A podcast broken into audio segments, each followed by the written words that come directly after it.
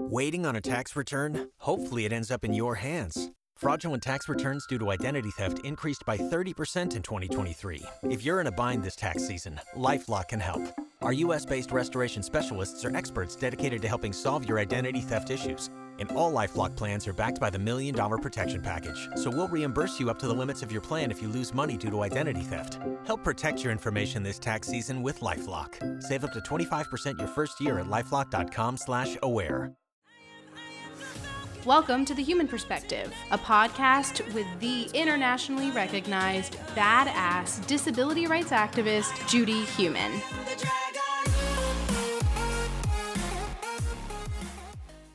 Happy New Year! We're starting off 2022 with a special edition episode. Judy is joined by her co author, Kristen Joiner. Together, they wrote Being Heumann, an unrepentant memoir of a disability rights activist, as well as the young adult version of the book, Rolling Warrior. Both books are available in print, ebook, and audiobook, which is narrated by Ali Stroker. In this episode, I step in to interview Judy and Kristen together to learn about their experience as co authors and get some behind the scenes information about writing these books.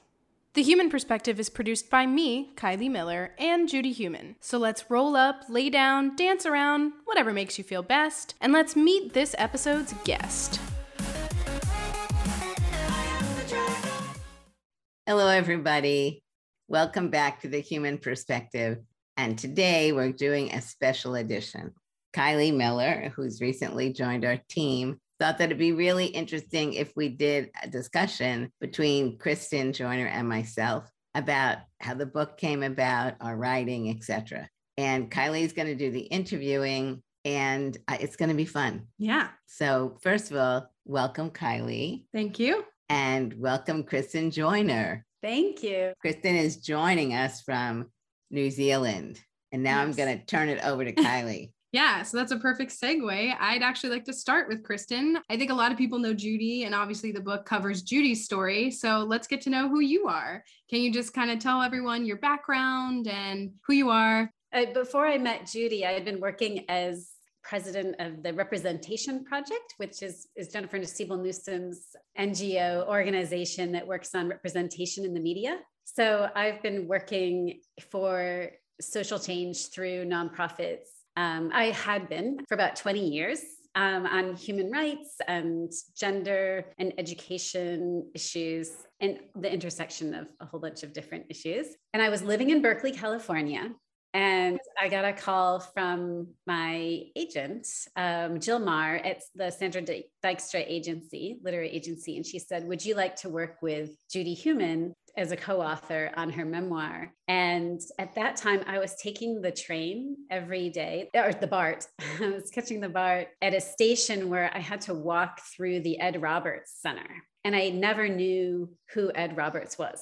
So I would walk through, get my coffee, and catch my train. And then when my agent asked me if I was interested, she asked me, Would you like to meet with Stuart James, who is the head of the Center for Independent Living, which was housed in the Ed Roberts Center, which was what I was walking through every day to get the BART. So for the first time, I stopped in that building and looked around and I realized for the first time there were these huge pictures on all of the walls of the 504 sit in, but I didn't know what it was. And I went up the elevator to meet Stuart James at the Center for Independent Living, and we had this amazing meeting. And he was there with another person who's um, who had had this idea of Judy telling her story and potentially having it be a book and a movie. John James Miller is his name, and we sat down for an hour and they told me the whole, you know, not the whole story, but the story of Judy and what she had done in the 504 sit in. And there were the pictures. And it was like a whole world opened up that I had been walking next to my whole life in many different ways and literally in that chapter of my life walking through the BART station and I never knew it never knew that history I never knew what happened and my first thought was how is it possible that I'm, you know, I've been working in human rights, I've been working on representation issues, I've been working on these issues, and I never knew this story. It blew my mind. And so basically I said, uh, yes, I 100% want to work on this project. So, what is your background in writing? Like you talked about your activism side, but do you have a background, I assume, in writing? Was this your first novel that you've worked on? When I met Judy, I'd been writing for a few years and enough so that, you know, I'd had some articles published and I had a book um, proposal that was being, it was enough that I had met Jill Marr and had an agent the and the book proposal that I wrote ended up not selling, which Jill had shopped for me, and that happened just before she introduced me to Judy. So when Stuart James and John Miller, and then there were a team out of LA who were two film managers, approached Jill and said, "Do you know any writers who might be a good fit for working with Judy?" She thought about me because she knew I was sort of like at the nexus of writing and activism. So no, it was my first um, book. I guess we got kind of your side of how this all fell into place what happened on your side, Judy? How did you decide that you wanted to write a memoir? And how did you decide that you specifically wanted a co author? Well, people had been talking to me for many years about writing a book, and I never had any desire in trying to write a book myself.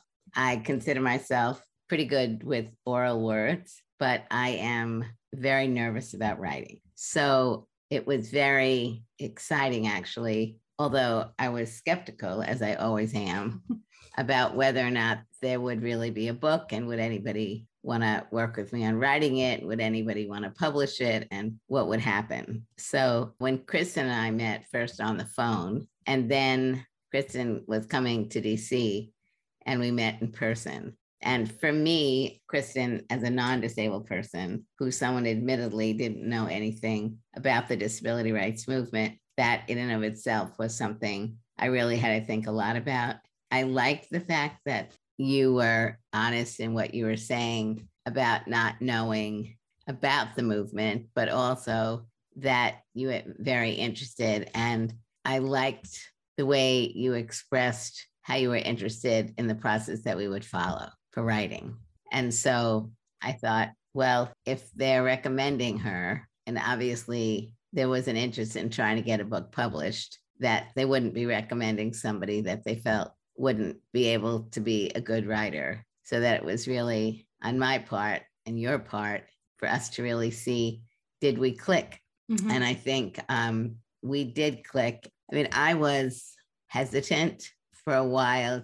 I think it was really about how the process would work because we didn't live in the same area. So Kristen as you were saying, you were living in the Bay Area and you were coming back and forth for a period of time for some work that you were doing here. So for a number of months, you'd be back and forth, and we met a number of times in person for a good number of hours. And then you also went to New York and met some people, friends of mine. And so, yeah, I just think it was beginning to work well. We were beginning to understand each other better. And then Kristen left the job here. So then we were working between San Francisco and DC. And I think Kristen was doing research and, and we were spending a lot of time talking about my life, my story, how we might want to develop it.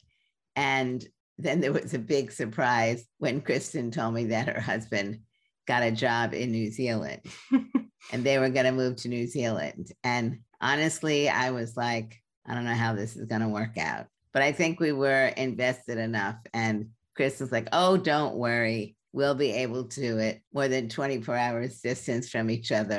and she had three kids and um, complexities of multiple families and blah, blah, blah. But I think at the end of the day, fortunately, I think we produced a good product. Yeah, I think I, my husband got offered a job in New Zealand and we moved to Auckland and, and that's why I'm here. And um, but by that time we've had already spent multiple weekends, you know, all day Saturday or Sunday together. And I had hours and hours and hours of interviews and had interviewed people in California and New York. So by that time we were really more in the stage of writing. Well, I was still in the stage of getting to know you through your writing. Like you were learning about me and my story, but we hadn't yet started writing together, right? That was a whole process in and of itself. Talk a little bit about your writing style. Like when you write, what do you need to do? yeah. So Judy would say, We need to write. And I said, okay, well, I'll call you in two weeks. because we were in the habit of talking, having long, long conversations. And also, I had an advantage because I was interviewing Judy. So I was learning a lot about her, and she wasn't learning as much about me. But yeah, so then I would have to disappear and, and write a draft and then share it with Judy. And then we would talk about what I'd written and said, Is this accurate? Does this seem right? And Judy would say, No, no, no, no, it's not. but I think that was a really interesting part of this getting the right tone. So Kristen would send me documents, I would read. But then as time went by, I also was getting more involved in actually editing or trying to get the writing more in my voice. And I think, you know, for me, what was really valuable about working with Kristen and getting like a rhythm, I think for both of us, me with a no, no, no, and Kristen with you don't understand and that I have to do it this way, that way. And no, people won't like it this way. But I think that ability to kind of go back and forth a lot, which happens in any kind of a collaborative approach, was very valuable. It was valuable for me, not only around the book, but also in being able to become more assertive, needing to really speak about what I liked and what I didn't like. And I'm sure this was true for Kristen too, defending what you were doing. And in some way, it was this I mean, it wasn't a conflict, conflict, but it was really being able to trust each other enough that we could have honest discussions, which, from my perspective, really did produce some very meaningful aspects to the book that so many people relate to, like the level of detail that we got into in many areas, people totally relate to. And that was not easy to write. I mean, let alone express and develop. What was it like working with me? I miss it. It was such um, a creative process and really stretched, I think, both of us. One of the things I was really attentive to when we were doing it was trying to figure out what the story was, sort of like, you know, in a memoir, you're basically making an offering of the wisdom that you've learned that's like a universal a universal learning. I remember really sitting back so we had had, had all these interviews with judy and transcribed all of them and all of this information then and i sat back and i was really trying to wrestle with what some of the universal kind of like lessons were along with all of the incredible history and events that happen and how to tie sort of braid that all together. So i think that's what was going on in my mind. So sometimes when we had conflict it was when it was when i was trying to tell that story and judy wanted more often the argument was she she felt like i was leaving too much out you know names or you know especially i think i remember we had a around the committees you know if they were because you know this kind of work you have to have committees that was sort of the magic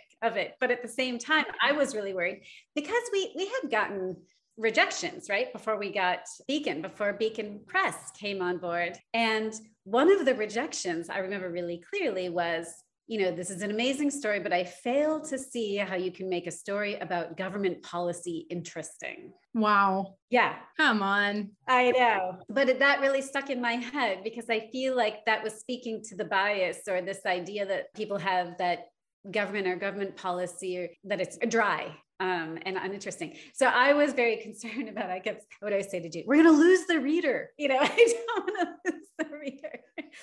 So some of the most interesting work though came out of that tension because then Judy would say, "Well, we have to have all these committees." Immediately, my brain would go, "Committee equals boring." but then I really sat down and I really thought about it and I said, "Oh, wait, no, it's not really about the committees. It's about power and when you really think about it, the committees represent sharing power. And when you think about it that way, then committees are very interesting. And just to clarify, you're talking about the 504 sitting committees. You had people working on the medicine committee, the uh, food committee, right? All the different. Right. Yeah. So even before, so when Judy uh, Judy and the other activists at the Center for Independent Living, before they even organized the, the seminal protest, which was the 504 protest, they were also organizing other protests before that. And they were in a habit. One of the ways they did that was they had committees within the Center for Independent Living, but the committees that worked with other activist movements. So um, with the Black Panthers or with the um, various civil rights groups. And different committees were responsible for different things. So even just to organize, to spark, and to make happen the 504 sit in, they had to have committees. They had to have press committees. They had to have a committee meeting with the larger group, which was. We always had committees. So in New York, when we set up Disabled in Action, there were committees. So there was the committee that was protesting the Jerry Lewis telethon and the hunger strike that went on outside the telethon and the demonstrations that we had against Nixon. So, whether the word committee was always utilized, there were lots of different working groups. And one of the areas that people talk about with me all the time when I'm doing interviews is how impressed they were with how we worked with so many different groups. Like, how did you keep people engaged, not just during the 504 demonstration, but along the way? Who did you work with? How did you work with them? I think that was then and still maybe is more unique than I would like it to be.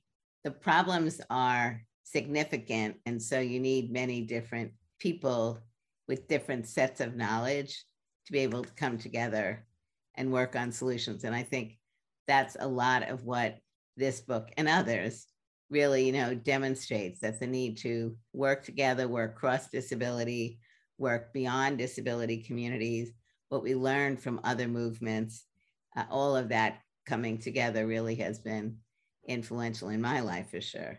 Well, I think that that was one of the main universal lessons or offerings that I thought Judy had it's a lesson about leadership and power. Because obviously when you're having it when you're organizing a movement or you're organizing a protest you're not paying anyone. It's all voluntary. So what was it in judy that in her leadership that got 150 people to commit you know who left their homes and their jobs and took a risk you know that their relationships would fall apart or that they would lose their jobs or that whatever they were doing with their lives at the time that they walked into that sit-in was going to be on hold for the next month. You know what was it that made them stay and commit to be a part of this larger thing? And one of those things that and i think is this is a thread through judy's whole career is that she's really committed to sharing power and that it's not about one sort of like charismatic leader. And that was the thing. It was like this consortia of leaders, and Judy was one of them. Um, and Kitty Cone was another one at the sit in who really believed in sharing information, being transparent, making everybody feel like they were essential to what was happening, that they were a part of every single decision. And uh, I've worked in um, investment, actually, in uh, impact investment. So I've worked with corporations. And there's a real feeling of like disdain in a way for committees. They're sort of like, they're ineffective, inefficient. So you just need a decision maker to make the decision and then tell everybody how it's going to work. Well, sure, that can work in a corporate setting where you're paying everybody, but that does not work in a democracy and it doesn't work in a voluntary activist movement. And that was one of the real like magic things about what happened. And I think, I mean, Kitty Cone definitely was cut from that cloth. And I would say that sometimes I might not have been as open as I ultimately was because Kitty and I would talk. And she'd say, you know, we've got to do it this way because we've got to make sure it's this one and that one and the other one. You know, so we did it. And, um, you know, I define myself as a networker. I think one reason why people, they'll ask me to give like a definitive answer on something. And frequently, I want to talk to other people as I'm coming to a decision on what I want to say. You were saying the combination between you and Kitty Cone. And Kitty had this sort of like, she wanted to make sure everybody was okay all the time and everybody had all the information. And she was, that's my understanding of her. She was a strong leader and designer. Yeah. And Judy, you were the one who were who just sort of, I feel like stood up in front of everybody and said, This is not right. I am going to say this is not right and not stop until people listen. And that was magnetic, I think. I mean, that kind of determination and insistence on justice is actually rare when you're speaking to truth to power and you refuse to back down.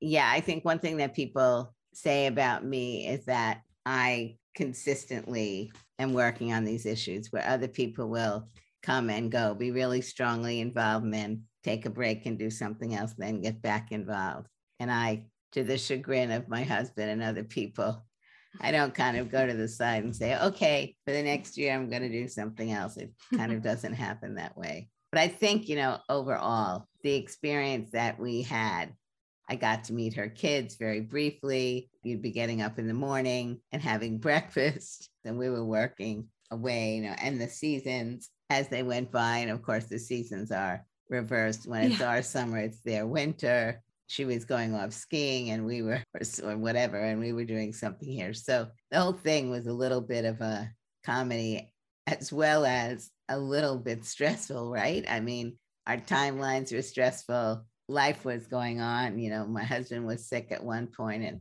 something was going on in your family. You were having to move or something. And so it's like we had to make it work because we had deadlines, which we pushed a little bit, but not too much because we always knew if we pushed it too much, the book might not get published.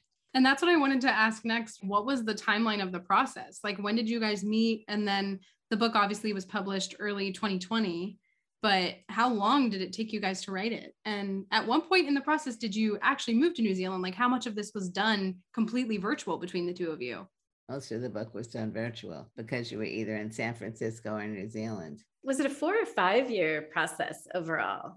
I think we either talked at the end of 2016 or the beginning of 2017. And I think it might have been 2017 in like May or June that you came here and we met and agreed. And then I think 2017, you were here until December. I mean, back and forth, right? Yeah. But then I think in 2018, you moved to New Zealand, right? Yeah, yeah. The book was finally done in what, September or October of 2019. That's right. So the first year was research. I accessed the interviews um, at the Bancroft Library at the University of California in Berkeley. They have a whole oral history project on the 504 sit in. The University of California also had some of the footage from various documentaries in their archives. You can't check it out, but I could go and watch it on campus. And of course, I was living right there, so I could envision where it was all ha- because this the epicenter, right, was Berkeley, and then the protest happened in San Francisco. Judy grew up in New York City. I actually lived in Brooklyn for a period of time, but I did go back and meet a very close family friend. So I went to see where Judy lived and the synagogue she went to. And yeah, so one of the interesting things about this, and you know, we're talking about with the movie also, is people look at Berkeley as the epicenter. But for me, if I didn't have New York, there would be no Berkeley. New York really, to me, is where things began. Mm. Berkeley was active in doing things, but Berkeley was at that point not really that involved nationally, and people on the East Coast didn't know anything about Berkeley. Right but it was pretty serendipitous that Kristen was there while writing exactly. this story. Like it's it was set there, you know, that's kind of it was super fitting. Yeah, it was amazing. Yeah, but anyway, then we and then we wrote. So it was the research for the first year and then writing for a year. It feels like that was a longer project. Oh, because there was there were breaks when the when our agent was taking it to, to the market and uh, we were negotiating the contract with Beacon, so that added time to it. Right. And then the young adult book came into play. So was that a quicker process because you guys were adapting what was already published? Yeah, I mean the the young adult version took a couple of months, right? Actually, the young adult version was written in 6 weeks. Wow. Yeah. And who kind of was the idea behind writing Rolling Warrior? Why did you want to make this story also for young readers? I mean, I think Beacon approached us. Beacon felt that there was a book for younger people. And I think in part it was because the book discussed my life from when I was younger. And so there were areas there that younger people would be interested in. And then I think also it was Beacon that proposed putting together an advisory committee of young people, right? And Kristen had, you know, wanted to be working on because she's also got teenagers yeah, they were definitely a big influence. That was the big challenge was to figure out how to translate kind of these adult events into a sort of teenage voice that would appeal to 9 to, you know, 12 year olds. The advisor group was fantastic for that. Yeah, I think the advisory group was something that Beacon had done once before. But this advisory group was uh, not only made up of what your daughter was eight or nine. Yeah, nine. And then uh, Jasmine, who's my neighbor, she was, I think, 16. And then there were a number of other people on it who were in that age range, mm-hmm. the eight or nine to 16. And how would you describe the meetings that you had with them? I would write and then I would send them some pages to read and we would meet once a week. And they were very, they became very outspoken. It became very friendly. They liked to make fun of me. you know, they, they were very clear. They said, you know, there were a few times when, for example, Judy and the protesters have left. They they're at the sit-in in San Francisco, and they fly to Washington D.C. to meet with senators and high-level representative in the U.S. government. And there's an exchange between the activists and the senator. It was Senator Cranston. Um, I wanted him to say what he would say in his language, but I wanted to figure out a way to translate that into, you know, kind of like teenage speak so that it didn't come across as sort of like kind of policy wonky so I did this kind of device where, you know, he said this, what he meant was blah, blah, blah, right? And I said it in more colloquial language. So I did that for each time. And the advisory group said to me, yeah, I thought that was clever the first time, Kristen, and then just got tired. they were like, cut it. They're like, do it here and then cut it. Another time before Judy and the activists take over the building, they're outside, they're having a protest. And um, no one knows they're going to take over the building except for Judy and Kitty Cone. But uh, every time a speaker gets up and speaks, they're leading the crowd in this chant that's like sign 504, the chant gets referenced in interviews, but I don't actually know the full chant. I've never actually seen it or heard it. And so I, I was just writing it, but I was writing it like signed 504. Now we need our rights and not really thinking how it would translate actually in the actual moment. And then one of the youth advisory boards says, I couldn't, I just couldn't get that rhythm. Like sign 504. now. we want our rights. Like they're just like, it is wrong. anyway, and that some of them had disabilities and some of them didn't and they're coming from all kinds of different perspectives which was all good mm-hmm. It's very cool. So to end this interview i actually have some questions from readers of being Heumann that i'd love to ask you. So first i have a question from nat stag from instagram. How did you decide what to include and what not to include about your life? And i think that could still apply to you kristen. You know you you researched all this information about 504 about judy's life. How did you guys decide what to include and what not to? You can see in the book that from the beginning of my life through the 504 demonstrations is where a substantial amount of the book is and then from after that to when we ended the book in 20 what 15 or something uh, it's much more consolidated so I think in the agreement with Beacon, they pretty much gave us a broad outline of what they wanted us to be writing about, right? Yeah, we originally thought the book would just focus on the sit in. Mm. They wanted more. But they wanted uh, Judy's childhood and then also the aftermath. So we included that. But in terms of the actual events, what I tried to do as the um, bringing sort of a, the writerly sort of perspective was saying if the story is about a few things, which is about it's about that we're all born with a sense of belonging, right? Because because we're human and because because it's innate we have the right or the gift of belonging right and judy felt that on her block like she really felt connected to her friends and family and nobody ever told her she didn't belong until she was five years old until she couldn't go to kindergarten and then it was like she was just thrown out of this sense of belonging. She was told, you don't belong. And what I felt was that anyone, whoever was told that they didn't belong for whatever reason, would connect with that feeling. And then she spends a fair amount of her childhood. They keep telling her, the world keeps telling her, you don't belong. You don't belong here. Oh, no, you don't belong here either. And so many people would just say, oh, I don't belong here. Maybe they're right. Maybe I don't belong here. Maybe it's me. Maybe I'm the problem. And instead, because of who Judy was and because of her family and friends, she turned around and said, No, you're wrong. I do belong and you need to change because you're the problem, not me. And then she comes and finds a sense of belonging again and never gives it up. I mean, I think this is a very important discussion for me because part of the work on the book is a blur.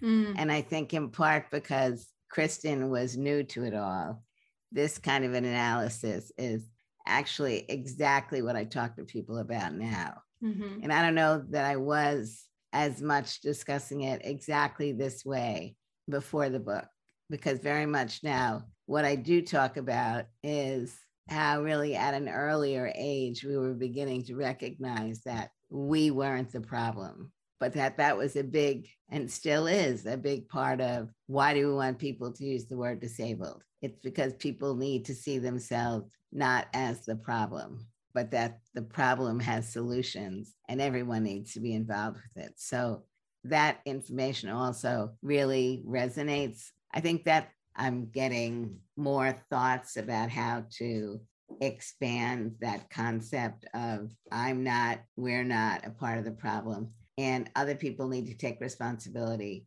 for being a part of the solution, not just for us, but for them, because they may well temporarily or permanently acquire a disability. So, you know, we need to be thinking very differently as a society about how we want to be able to remain in the in the world. So, yeah, exactly. So, which I saw in terms of what we included and what we didn't include, one thread was we wanted it to include the build up to this belonging arc, but also this arc of disability history and the events and that difference between um, what people with disabilities are being told, which was that it's a medical problem and it's their problem, and that's why they can't participate in the world. And then there's it's not a medical problem, it's an attitude problem. It's about the world changing.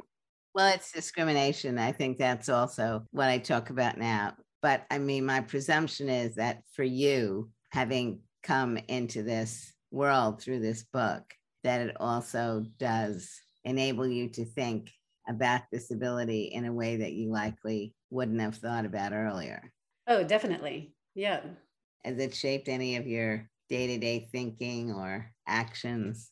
I think that when we started writing the book, I didn't realize, but I was unconsciously, I assumed that if I didn't see people with disabilities, it was because they had a medical problem that made them not able to access wherever I, we were. So I think I was very much of that mindset. I had sort of breathed that in like air, that assumption. And so because I had was someone who had thought that, I wanted to systematically include enough information and tell the events for anyone else who thought like me to understand that that wasn't the issue. And this is why that wasn't the issue. And this is why it was important that the world understand that. And so mm-hmm. I see it all the time when I'm just walk, you know, walking around town, or if I'm in a venue, I'm always noticing if there are people with disabilities and or not. I'm noticing accessibility. I told you I read an article about a boy who fell because of an inaccessible school. And I got involved with um, with the disability activists in New Zealand because I was so appalled by that. Yeah, another important part of this was Kristen as a non disabled person, me as a disabled person. So I think we also learned. And for me, it was sometimes, you know, like really talking to you about you need to get the disability aspect of things. And it was something that you realized that you did. I learned from her about writing, you know, the writing styles and how I had to step back and let her go do mm-hmm. her thing. There was a lot of learning that went on. Yeah, definitely. I learned a huge amount. I mean, I was learning every single day about not only history and the disability rights movement, but what is life like? What is it like to be in the shoes of someone with a disability every single day in every single part of their lives? That was a huge learning, and I'm so grateful for it. So maybe this is a good follow up. Um, another question from a reader. This might be a little bit more geared towards Judy, but I'd be interested to hear what you have to say too, Kristen. Marlene Brockington asked, What moment do you have a different perspective on now than when you were writing? So, did writing this book at all change how you viewed maybe some of these things that happened in your life? Yeah, I think as I was saying, I've been able to put my disability lens on my life and in its totality and to really be able to try to get in the moment about how I felt at different points in my life. And, you know, I feel like I'm still working out what I could call now maybe as anger, disappointment. You know, when many of these different incidents happen, when I was younger, I wasn't prepared for it. And when it happened a number of times, like being denied the right to go to school, well, I was five. So what was I going to do? And my mother didn't know any better. So she tried to resolve. But I think what I've learned is that I try to deal with things, even if they can't be resolved completely. I like to deal with things in the moment. So when something is happening, to try to respond right away as opposed to leaving and then coming back. Now, I don't always do that, but you know, it depends. I think for me, one of the uh, other important parts of the book is really emphasizing that our writing this book and my telling my story is meant to be an example for other people that they need to tell their own stories. And maybe they don't want to write about them or even discuss them publicly but they need to know what their private stories are. So then who knows? Something may come up and they can begin to talk about something more publicly because they've thought it through as a story in writing or words in their head. Telling our stories is very important because then you realize that there are so many people who have the same stories. And I think the more we realize that we have the same stories and that one of the reasons we need to be together is because we also want the same outcomes right? We don't want to be seen as the problem. And that's a very big deal. And so those are some of the things for me that have been important. All right, last question. And it is from Mallory Alice. And this is for both of you. What parts of the writing process surprised you the most? That we got through it. That, that you we, got through it? yes. That we got through it, that we produced a good product, that people like it, they want to read it, and that people are still wanting to read it. And I would say that it's um it's going from a slow simmer, hopefully simmering to boil. Yeah, I agree. I mean, up until the last minute, Joanna, our editor at Beacon, was emailing and saying, Where's the book? And Judy was saying, We have to change this. We have to change that. And I was saying, No, we're done. so the fact that it's done is amazing now both books, and we've also got large print, and we've also got the audio versions, and um, we're also looking at the possibility of doing some additional writing in the future. Oh, can you talk about it or no? Not yet. Not yet. well, that's exciting, and that's good news for our listeners. They'll have to stay tuned. So, to our listening audience, thank you so much for being with us today. I hope you've enjoyed a retelling of Kristen and my experience in writing the book. And for those of you who are writing or jointly writing, love to hear what your ex- experiences have been. And I'd really like to thank Kylie for this idea. Thank you both. Thank you, Kristen. Thank you. It's been awesome. That history won't forget us or try to minimize our pain. Thanks for tuning in to The Heumann Perspective. Be sure to subscribe, rate, and review our show on Apple Podcasts or Spotify. You can also follow Judy on Twitter at Judith Heumann and on Instagram and Facebook at The Heumann Perspective. If you want to find out more information about this episode's guest or resources relating to the discussion, check out the description of this episode or visit judithheumann.com. You can also find a shortened video version of this interview on Judy's YouTube channel, dropping a week after this podcast is published. Otherwise, be sure to check back every other Wednesday for a new podcast episode. The intro music for The Heumann Perspective is Dragon, which is produced and performed by Lachi, Yontero, and Warren. The outro music is I Wait by Gaelynn Lea.